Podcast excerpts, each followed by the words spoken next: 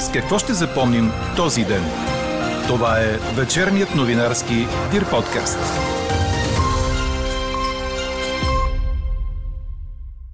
Гергьов ден е! Честит празник на българската армия и ден на храбростта. ГЕРБ оттеглиха по спешност кандидата си за председател на ЦИК Красимир Ципов. Президентът Румен Радев свика нови консултации за състава на комисията. Военната служба допринася изключително много за възпитанието на младежите. Още от коментара на главния секретар на Съюза на офицерите и сержантите от запаса и резерва полковник Павел Станев, както и от председателя на Съюза генерал Златан Стойков, чуйте в края на подкаста. Говори Дирбеге. Добър вечер, аз съм Елена Бейкова. Чуйте подкаст новините от деня. Продължава хубавото пролетно време, като през тази нощ ще бъде ясно и без валежи, съобщава синоптикът на Дир подкаст Иво Некитов. В източна България ще духа слаб южен вятър. Утрешният петък ще започне с температури от 8 до 12 градуса. През деня ще бъде топло и слънчево, с висока и средна облачност. Максималните температури ще бъдат от 23 до около 28 градуса.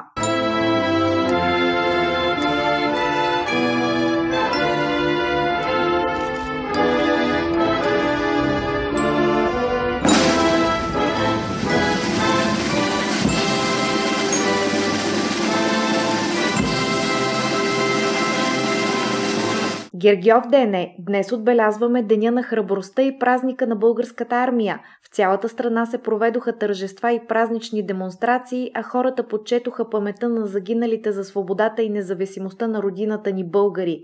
В столицата празникът започна с водосвет на бойните знамена и знамената светини, отдаване на почести в знак на признателност към памета на загиналите за свободата и с демонстрации на способности от сухопътните войски, военно-въздушните и военноморските сили на площада пред храм паметника Свети Александър Невски и пред паметника на незнайния войн. Защитата на родината не е само яркият геройски акт, който някой от военнослужащите извършва в обстоятелства, които го налагат но истинската защита това е ежедневната работа, ежедневният принос, който военнослужащите, а и не само те, и гражданите трябва да направят за това нашата родина да се развива и да бъдат защитени суверенитета, свободата и независимостта й. Всичко това става с системна, рутинна работа изпълняване на служебните задължения – това каза в интервю за ДИР-БГ началникът на Висшето военноморско училище Никола Йонков Бъбцаров във Варна, флотилен адмирал професор Боян Медникаров. По думите му 6 май е ден за равносметка. Цялото интервю на Радостина Димитрова с флотилен адмирал Боян Медникаров можете да прочетете в рубриката на Фокус за драстично намаляване на броя на овцете у нас, съобщава БНР, като се позовава на данни от различни експерти. Според статистиката, в момента в България се отглеждат около милион и 300 хиляди овце. Според някои за последните 20 години броят им се е сринал от 11 милиона на 1 милион. От началото на прехода броят на чифтокопитните животни с стопанско значение е намалял от 16,5 милиона на 2,7 милиона, което означава, че в България просто са изчезнали 14 милиона милиона животни. Друг проблем, за който алармират браншовите организации, са виртуалните животни. Според овцевъдната асоциация, близо 200 хиляди от нас са овцете, които фигурират в системата на ветеринарните власти, но не и във фермите. Това е така, защото чрез тях се освояват субсидиите за пасища. За поредна година животновъдите ще настояват за нормативни промени, които да гарантират по-справедливо разпределение на европейските субсидии. Президентът Румен Радев свиква допълнителни консултации за излъчване на председател на новата Централна избирателна комисия след оттеглянето на единствената номинация за поста от страна на ГЕРБ СДС. Консултациите с парламентарно представените сили започват утре сутринта. В президентството ще се проведе и изслушването на кандидатите за членове и ръководство на избирателната комисия. То ще започне час по-късно в 9 часа. А причината ГЕРБ да отегли кандидатурата на Красимир Ципов за председател на ЦИК обясни лидерът на партията Бойко Борисов. Решението е взето тази сутрин от изпълнителната комисия на ГЕРБ. Според Борисов, останалите партии са се наговорили да не излъчват номинации за този пост. Той определи ситуацията като капан, защото ако бъдещата ЦИК не се справи с поставените задачи, проистичащи от променения изборен кодекс, ще се наложи именно Красимир Ципов да поема отговорност. От партията ще запазят кандидатите за заместник-председател и членове на ЦИК. Това са Димитър Димитров, Георги Баханов и Йорданка Ганчева. Какво не се случи днес? Гърция беше блокирана заради неработещ транспорт, а причината станаха протестни демонстрации срещу спорен законопроект на правителството, променящ 8-часовия работен ден, предаде БНР. Организатор на общонационалната стачка бяха синдикатите и опозиционните партии. Консервативното правителство на Мицотакис внесе в парламента промени в трудовото законодателство, които според управляващите са в подкрепа на правата на работещите. Тълкуването на синдикатите и опозицията обаче е, че законовите изменения са посегателство срещу правата на работниците и се прави опит за въвеждане на нови права на работодателите, да уволняват лесно всеки работещ, както в частния, така и в държавния сектор. Стачката започна в 6 сутринта и засегна силно транспорта. Железничарите спряха влаковете във всички направления, фериботите останаха на котва, стъчкуваха и авиодиспетчерите, вследствие на което са отменени много вътрешни и международни полети. Пред парламента в Атина хиляди гърци скандираха няма да ни превърнете в робин на 21 век.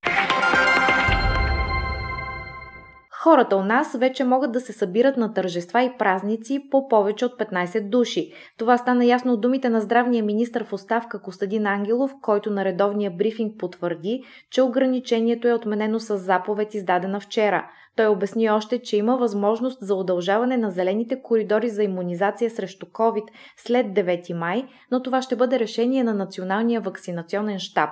В зависимост от броя дози, с които разполагаме и ако са достатъчни за поставяне на втора игла, ще продължим и с зелените коридори, допълни Ангелов. И още. Аз казах, че целта, която преследваме и която може да постигнем през месец май е 50 000 вакцинирани на ден. Скоро ще стигнем 1 милион вакцинирани българи. Заедно с преболедувалите ще имаме милион и половина под защита. Според последните данни, страната ни е на 20-то място по заболеваемост и на второ място по смъртност от COVID в Европейския съюз.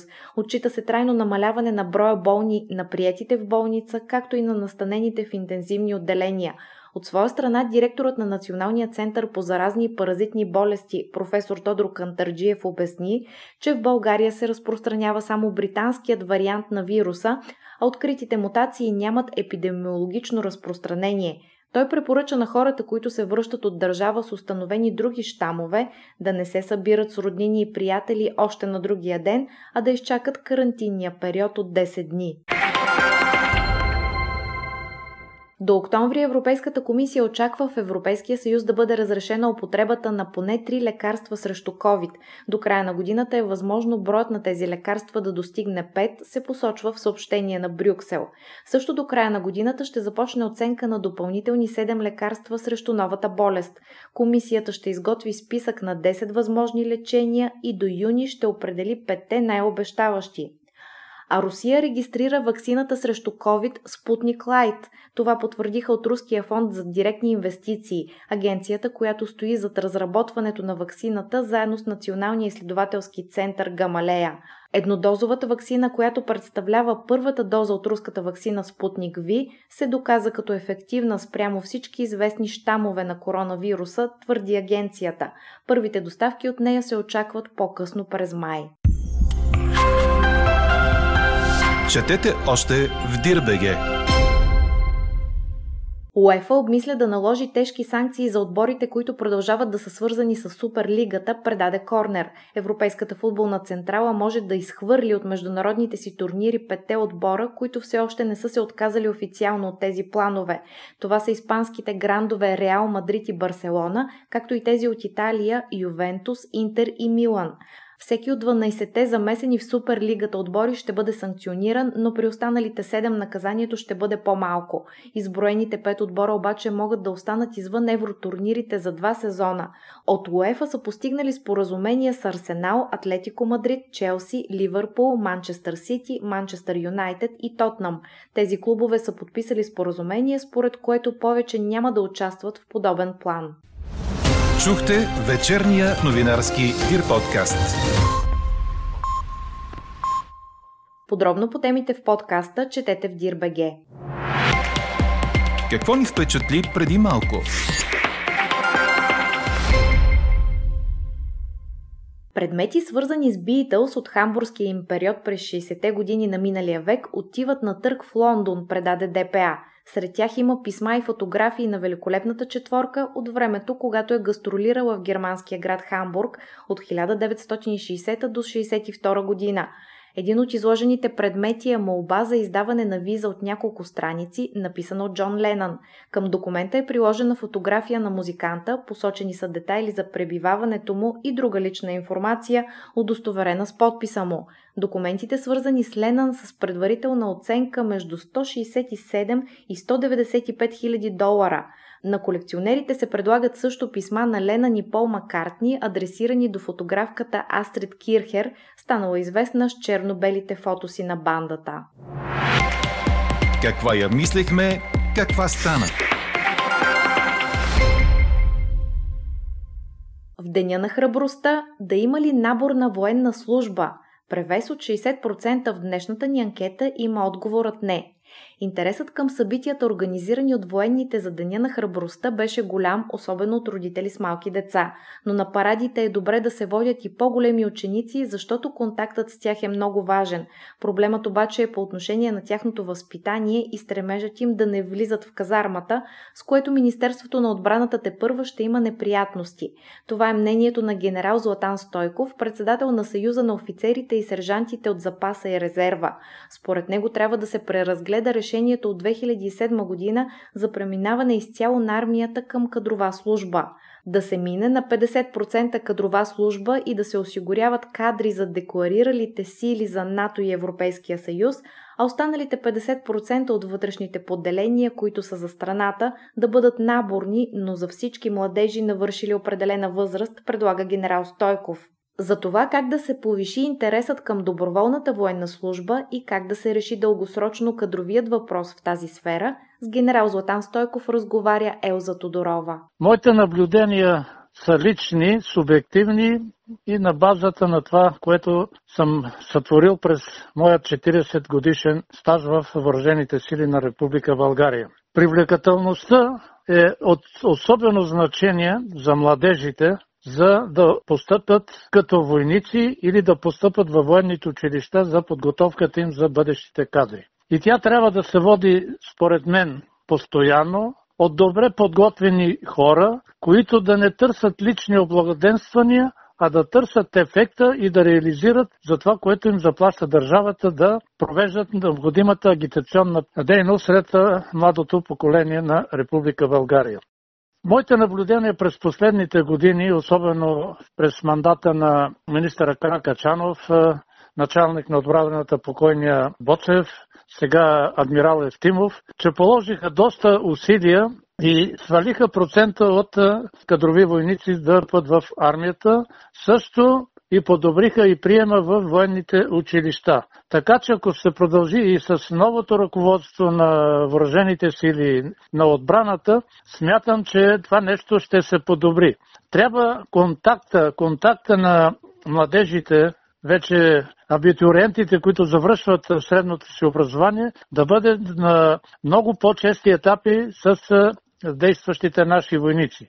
Също лично смятам, като председател на Съюза на офицерите и сержанти от запаси и резерва, ще предложим и на новото ръководство на Министерство на отбраната да се ползват и много наши колеги, които са заемали така доста отговорни длъжности и са се занимавали с проблемите на попълването с личен състав, така че да подпомогнем и да бъдем активни в тази дейност. Що се касае за кадровите военнослужащи, т.е. офицерите, тук също кадровата политика трябва да се направи така, че да бъде привлекателна и самите офицери да поемат длъжности, които съответстват с техния образователен ценз и да има ротационни, както по вертикала да бъдат развити в иерархията, така трябва да бъдат и развивани и по хоризонтал. Така че не всички определени хора да върват като командири, но трябва да отиват и на щъмни и на логистични длъжности. Трябва да се погледне и по отношение финансовото осигуряване, но смятам, че Каракачанов в този 4 годишен мандат така на няколко пъти с определен процент завишаваше и заплатите на кадровите военнослужащи. Така че и, това е от значение. Включително и днешния апарат ми направи впечатление, че имаше посещаемост са много деца, но ограниченията поради короната виждах така някои недоволства в хората, които бяха извън огражденията на самото место, където се провеждаше парада. Оценяват го хората, но има някои не го оценяват и особено много родители имаше с малките деца, но тук трябва да се водят и по-големите ученици, но тук проблема върви вече по отношение на тяхното възпитание и тяхното стремеж да не влизат в казармата, с което също ще има доста така неприятности Министерството на отбраната. И при всички положения трябва да се преразгледа това решение от 2007 година за преминаване изцяло на армията към кадрова служба трябва да се мине на 50% кадрова служба да осигурява кадри за декларираните сили за НАТО и Европейския съюз, а другите 50% от вътрешните поделения, които са за страната, трябва да бъдат наборни. Но наборна да бъде за всички младежи, които навършат определена възраст. А според главния секретар на Съюза на офицерите и сержантите от запаса и резерва, полковник Павел Станев, военната служба допринася изключително много за възпитанието на младите. Изключително допринася за възпитанието на младото поколение. Значи аз съм започнал службата от е, заместник командир на застава, командир на застава, командир на отряд съм бил, началник щаб на войските съм бил в един период за 7-8 до 10 месеца съм бил и командващ на гранични войски. Те бяха в системата на Министерството на вътрешните работи. Бяхме род, деца каза, военнослужащи, които охранявахме границата, хем поддържахме бойна и мобилизационна готовност за началото на войната. Познавам службата изцяло, както се казва, изключително полезна за възпитанието на младите хора, а на границата тя ги правише мъже. В истинския смисъл на думата, деца каза, играеше възпитателна роля и ги правише мъже. Службата. Друго не мога да ви кажа, не само защото съм бил 37 години в системата на МВР, в това число гранични войски и в централната администрация на Министерството на вътрешните работи. Каза и различните длъжности, на които съм преминал последователност, изключително съм разчитал на войниците, граничарите, разбира се и на офицерите и на сержантите, но войската ми е била на сърце. Така приключва днешната ни анкета. Новата тема очаквайте утре сутрин точно в 8. Приятна вечер! Слушайте още, гледайте повече и четете всичко в Дирбеге.